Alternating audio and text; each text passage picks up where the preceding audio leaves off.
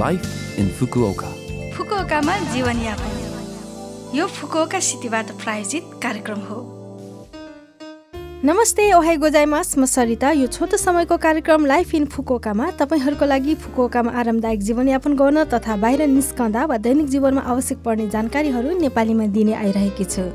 हरेक हप्ताको बिहिबार यो कार्यक्रम म सरिताको साथ सुन्न सक्नुहुन्छ। छोटो समयको हाम्रो कार्यक्रम सुन्दै गर्नुहोला। फुकुओकामा जीवनयापन। आज मैले नोबेल पुरस्कार वितरण समारोहको छोटो जानकारी लिएर आएकी छु। डिसेम्बर दसमा नोबेल पुरस्कार वितरण समारोह आयोजना हुन गइरहेको छ। स्विडेनी आविष्कारक अल्फ्रेड नोबेलको इच्छा अनुसार यो पुरस्कार भौतिक विज्ञान रसायन विज्ञान फिजियोलोजी वा चिकित्सा साहित्य र शान्तिको क्षेत्रमा मानव जातिको लागि सबैभन्दा ठुलो योगदान गर्ने व्यक्तिहरूलाई प्रदान गरिन्छ।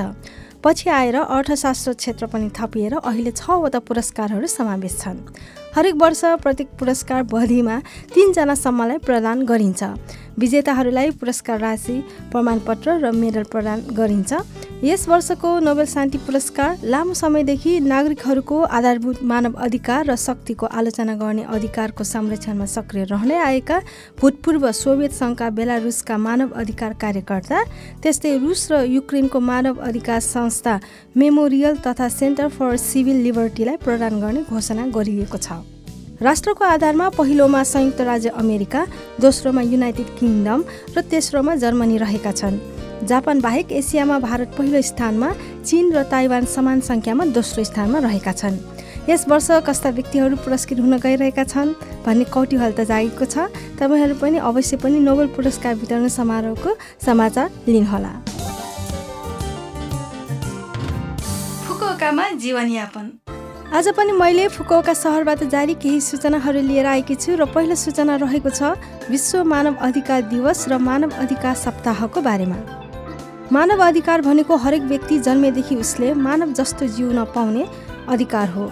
डिसेम्बर दस विश्व मानव अधिकार दिवस हो जुन जापानमा मात्र होइन विश्वको विभिन्न भागहरूमा पनि मानव अधिकारको बारेमा सोच्ने दिनको रूपमा रहिआएको छ।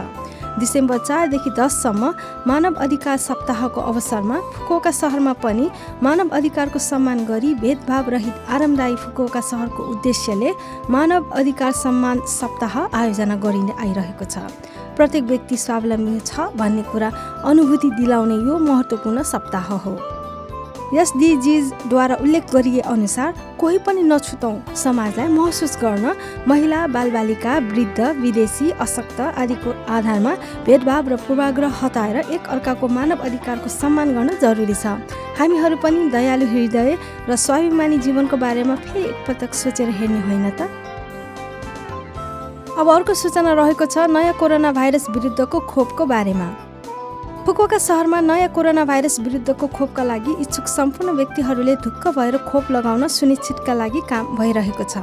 तेस्रो पटक चौथो पटक र पाँचौँ पटकको खोप लिनेहरूका लागि ओमिक्रोन स्ट्रेन विरुद्धको खोप लगाउने काम भइरहेको छ। ओमिक्रोन स्ट्रेन विरुद्धको खोप प्रति व्यक्ति एक पटक लगाइने खोप हो। पछिल्लो खोप लिएकोबाट तिन महिना कटिसकेकाहरूका लागि खोप लिनका लागि खोप कुपन हुलाक मार्फत पठाइएको छ। खोप कुपन पाउनु भएपछि बुकिङ साइट वा खोप केन्द्रमा बुकिङ गर्न सकिने हुनाले कृपया खोप कुपन नपाउन्जेल प्रतीक्षा गर्नुहोला। खोप कुपन हराएका महानुभावहरूले पुनः जारीको लागि आवेदन दिन आवश्यक छ। कृपया कल सेन्टरमा फोन गर्नुहोला। विदेशबाट फुकुका सहरमा आउनुभएका महानुभावहरूले यदि खोप लगाउन चाहनुहुन्छ भने खोप कुपन जारीको लागि निवेदन दिन आवश्यक पर्छ। फुकुका सहरमा खोप सम्बन्धी परामर्श बुकिङ र खोप कुपन जारीको बारेमा बुझ्न सम्पर्क गर्न सकिने कल सेन्टरको फोन नम्बर रहेको छ जेरो नौ दुई दुई छ जेरो आठ चार जेरो पाँच। फेरि एकपटक जेरो नौ दुई दुई छ जेरो आठ चार जेरो पाँच। हरेक दिन बिहान आठ तिसदेखि बेलुका पाँच तिस बजेसम्म कल स्वीकार गरिन्छ। नेपाली अङ्ग्रेजी चाइनिज कोरियाली भियतनामी आदि सातवटा विदेशी भाषाहरूमा यो सेवा उपलब्ध छ। साथै प्रत्येक वर्ष जाडो सुरु भएकी इन्फ्लुएन्जाको सङ्क्रमण देखा पर्छ। यस वर्ष नयाँ कोरोना भाइरससँगै दुवै रोगहरू एकै समयमा हुने सम्भावना हुन सक्छ।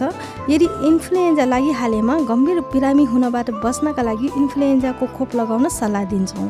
यसका साथै नयाँ कोरोना भाइरस र इन्फ्लुएन्जा दुवैको खोप एकै समयमा लिन सक्नुहुन्छ। यो फुकोका सहरबाट जारी सूचना थियो।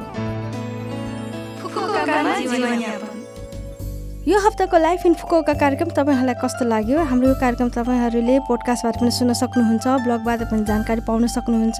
हामीलाई मेसेज पनि पठाउन सक्नुहुन्छ। हाम्रो इमेल ठेगाना छ seven six one at the rate love FM dot co dot JP आज जाँदा जाँदै दिपक बजाचार्यको सानी गीत तपाईँहरू सबैको लागि राख्दै बिरा हुन चाहन्छु। तपाईँहरूको दिन शुभ रहोस्। नमस्ते।